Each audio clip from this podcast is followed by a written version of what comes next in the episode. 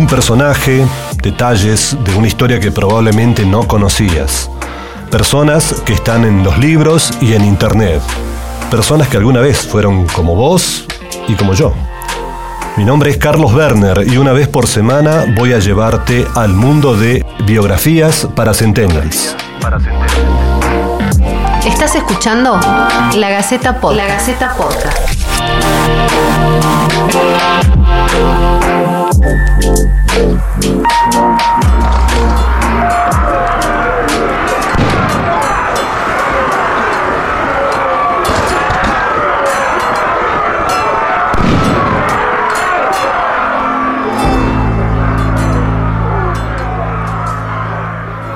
Tuvo una vida asignada por la lucha y los vaivenes, prácticamente minimizada por años y en vías de ser redescubierta en los últimos tiempos por la reconstrucción que se está haciendo de la historia nacional. Ella inscribió su nombre en páginas de gloria en ocasión de las invasiones inglesas, una heroína de la reconquista de Buenos Aires en 1806 y también en la defensa de la ciudad en 1807. Aunque fugaz en sus intervenciones valerosas, brindó inspiración desde sus heroicos actos de comienzo del siglo XVIII. Y lo sigue haciendo, claro está ella representa a la auténtica mujer criolla, valiente, abnegada, solícita a dar todo por la patria. Es así como Manuela Hurtado y Pedraza, aunque envuelta en los misterios que ocupan varios capítulos de sus días, trascendió a los tiempos. Poco se sabe en materia de datos biográficos sobre esta mujer tucumana a la que distintos historiadores ubican como nacida alrededor de 1780. Sus padres se llamaban Alejandro Hurtado y Juana Petrona Hurtado. Probablemente eran primos, que habían recibido una dispensa especial de la iglesia para casarse durante la segunda mitad del siglo XVIII. Vale decir que las imprecisiones dominan gran parte de la biografía de esta heroína nacional. Una de ellas, incluso, es determinar el porqué del apellido, o del origen del apellido en todo caso, por el que pasó a la historia. Tampoco hay datos sobre cómo es que se trasladó a Buenos Aires, aunque existen versiones de que lo hizo escapando a la condena social que le significaba haber sido madre soltera de un niño bautizado en mayo de 1798 y que recibió el nombre de Juan Cruz. A estos héroes generosos, un Amazonas se agrega que oculta en varonil traje triunfa de la gente inglesa. Manuela tiene por nombre, por patria, humanesa. El que escucharon es un fragmento del romance sobre la reconquista y defensa de Buenos Aires ante las invasiones inglesas, atribuido al padre Pantaleón Rivarola.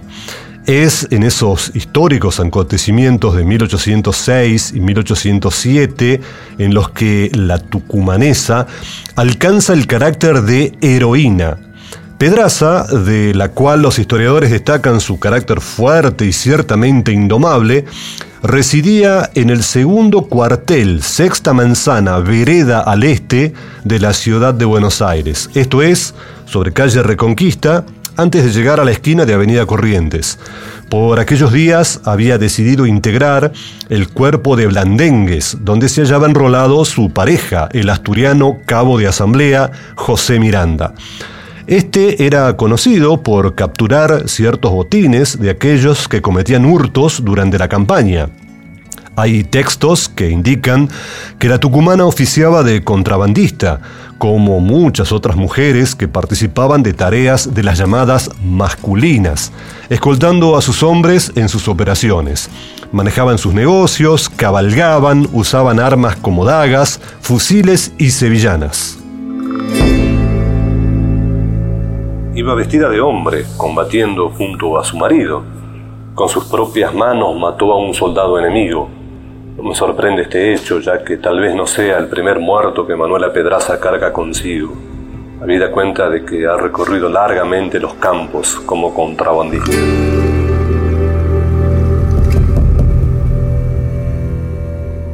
Pierre Giquel era un francés que luchó también contra los ingleses en Buenos Aires y es quien escribió las palabras que acaban de escuchar.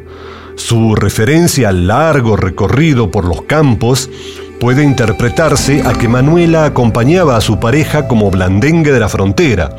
Estos soldados solían tomar para sí determinados botines cuando rescataban bienes robados o hurtados en la campaña. Tenían fama de no ser rigurosos en los territorios confiados a su cuidado, cuando en sus costas se practicaba el contrabando con buques extranjeros, lo que violaba el monopolio forzoso impuesto por España a sus colonias. Los registros históricos indican que en el segundo día de la batalla contra los ingleses, el 11 de agosto de 1806, hieren a la pareja de Pedraza con un disparo de un soldado británico, un portaguión de dragones ligeros, en una zona cercana a la Plaza Mayor. Con rapidez y pese a lo desesperante del momento, Manuela tomó el fusil que dejó caer a Miranda y con él mató al enemigo. Existen documentos que indican que cuando Santiago de Liniers, el líder de la Reconquista, atravesó la Plaza Mayor dirigiéndose a tomar posesión del fuerte de Buenos Aires, lucía su uniforme con jirones y agujeros atravesados por las balas.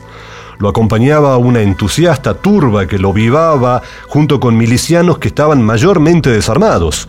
Fue entonces cuando su atención se dirigió hacia Manuela Pedraza, que le presentó entre lágrimas el fusil con el cual ultimara al inglés.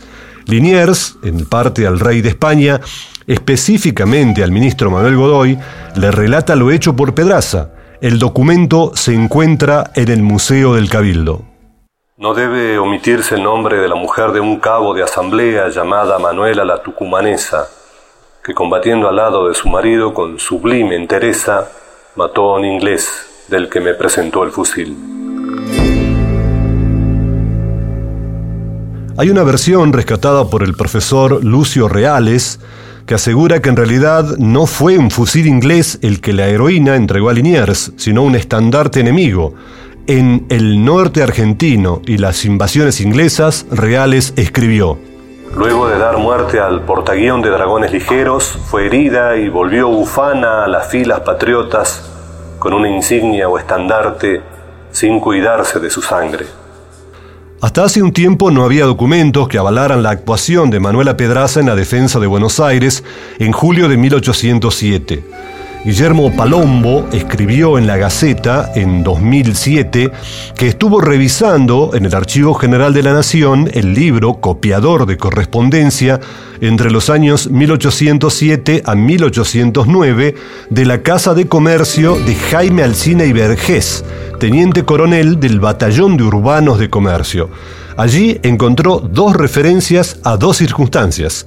La primera, en relación con la lesión sufrida por la tucumanesa durante el gran asalto de los británicos a la ciudad en julio de 1807. La segunda, referida a un grado militar que antes del suceso le había sido conferido por el rey de España. En la carta que don Jaime dirigió a Luis de la Cruz, fechada en Buenos Aires el 16 de octubre de 1807, consignó, en referencia a los valientes, que más se habían distinguido en la defensa de la ciudad. Podemos decir que todos fueron los más valientes, hasta aquella oficial tucumanesa que ha salido herida de un balazo en un muslo, a la que sin duda se le graduará a teniente con sueldo. Atendiendo a la precaria situación económica de Manuela, Liniers se preocupó especialmente para que tuviera un merecido reconocimiento. El 25 de mayo de 1807, el Cabildo porteño accedía a un pedido de Liniers y le acordaba a la tucumana una gratificación de 50 pesos por única vez. Y mientras durase la guerra de los ingleses, el sueldo de soldado del Cuerpo de Artillería de la Unión. Existe un documento con su firma, Manuela Hurtado y Pedraza. Vale remarcar que el dato curioso sobre que ella había firmado Hurtado sin la H es en el que afirma ser natural de Tucumán y avecindada en Buenos Aires, en el que pide a la corporación un porcentaje del caudal de presas a que se consideraba acreedora. Expresas eran las partes de un botín de guerra que se le reconocía a todo soldado. En nota al margen, Liniers ordena darle por esto 10 pesos a cuenta. ¿Quién la constancia y varonil esfuerzo de la tucumanesa valerosa, la amazona Manuela, sin asombro celebrar puede, si el arrojo mira con que maneja el relumbroso acero? Al lado del consorte, rinde y mata al inglés más valiente y obstinado, presentando a Liniers en la campaña el fusil por trofeo de su hazaña. Las palabras que acaban de escuchar le pertenecen al poeta español Manuel Pardo de Andrade y fueron escritas para su romance La Reconquista de Buenos Aires por las armas de Su Majestad Católica. En virtud de la recomendación hecha por Liniers en su citado parte del 16 de agosto de 1806, por real orden comunicada por el ministro Caballero a Pascual Ruiz Huidobro, fechada en El Pardo en febrero de 1807, por la que se concedían grados de ejército y milicias, se incluyó grado y sueldo de subteniente a favor de doña Manuela la Tucumanesa, en premio del valor que combatió al lado de su marido. El despacho original respectivo, que se acompañó, firmado por el rey Carlos IV, se encuentra hoy en el Instituto Histórico de la Ciudad de Buenos Aires. No se sabe si Manuela recibió efectivamente el grado y sueldo de subteniente que le adjudica el Real Despacho. En el Archivo General de la Nación, donde se conservan encuadernadas las copias de los despachos militares con su correspondiente toma de razón por la contaduría, no hay datos al respecto. Por cuanto atendiendo al valor y distinguida acción de doña Manuela la tucumanesa combatiendo al lado de su marido en la reconquista de Buenos Aires, he venido en concederle el grado y sueldo de subteniente de infantería. Por tanto, mando a los capitanes generales, gobernadores de las armas y demás cabos mayores y menores, oficiales y soldados de mis ejércitos, la guarden y hagan guardar las honras, gracias, preeminencias y exenciones que por razón de dicho grado la tocan, y deben ser guardadas bien y cumplidamente, que así es mi voluntad, y que el ministro de mi real hacienda a quien perteneciere dé la orden conveniente para que se tome razón de este despacho en la contaduría principal y en ella se formará asiento con el expresado sueldo, cual ha de gozar desde el día del cúmplase de este despacho sin contribuir cosa alguna al derecho de media anata, dado en el Pardo a 24 de febrero de 1807 yo, el rey.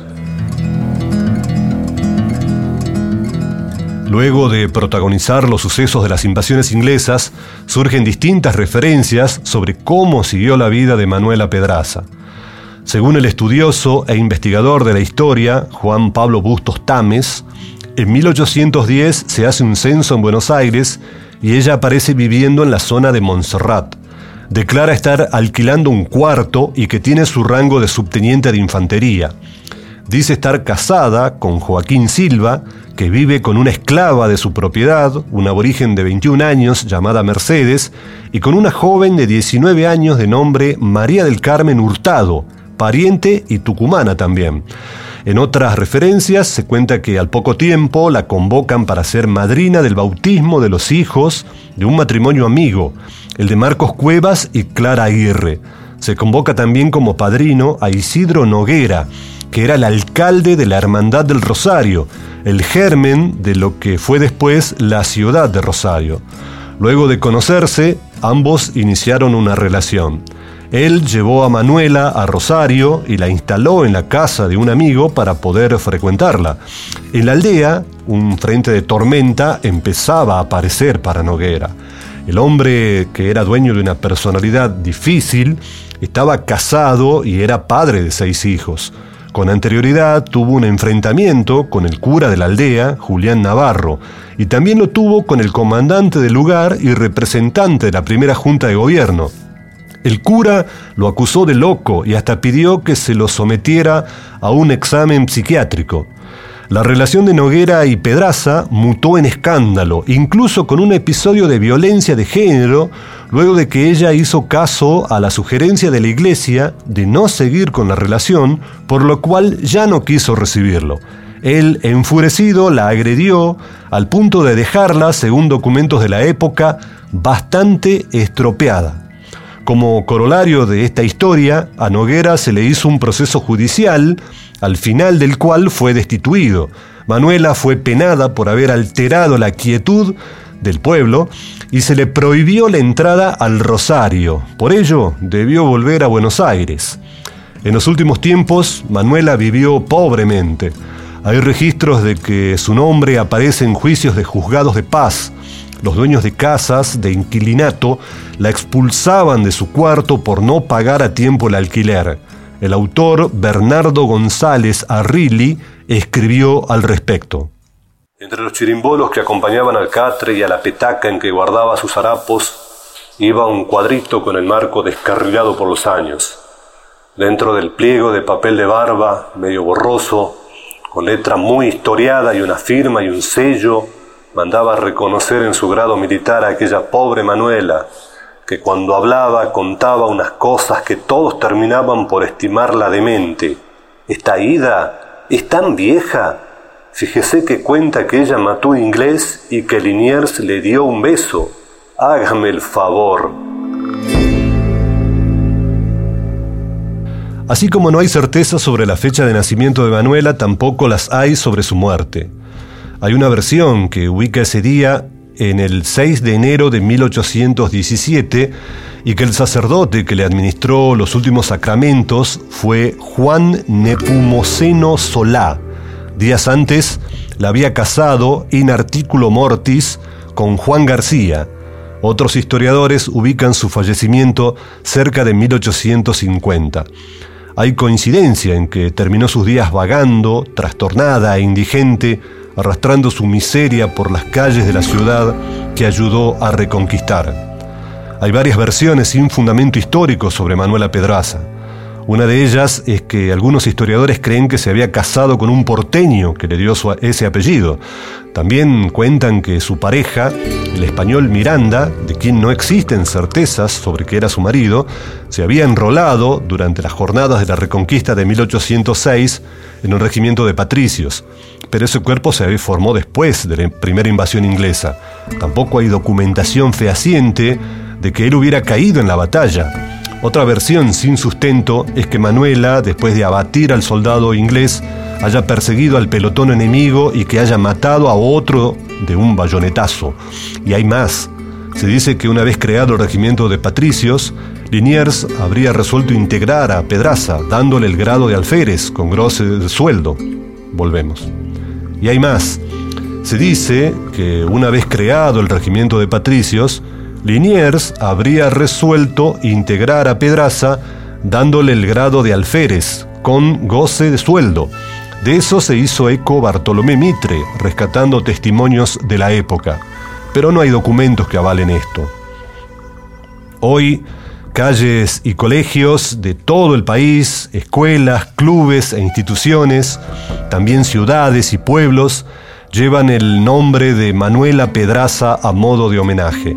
En Tucumán hay una comuna rural ubicada a 47 kilómetros al sur de San Miguel de Tucumán, sobre la Ruta Nacional 157 en el departamento Simoca. La ciudad de Buenos Aires premia con la mención de honor Manuela Pedraza a mujeres ejemplares en las luchas sociales de la Argentina. Fue instaurada para destacar el rol de las mujeres en las luchas sociales de nuestro país.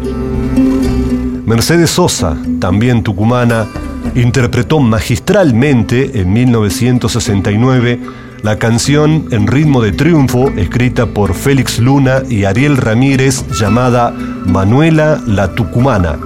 Su letra es una acertada descripción del acontecimiento que vivió la heroína nacional y dan sustento a que su vida y su leyenda permanecerán por siempre.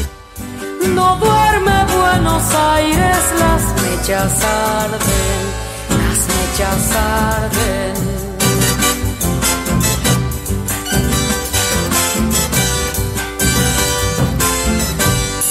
Cuarenta mil valientes, solo un cobarde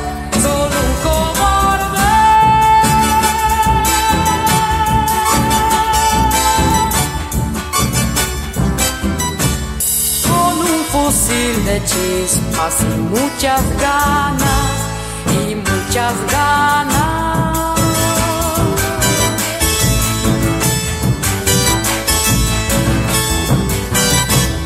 Peleó doña Manuela, la tucumana, la tucumana.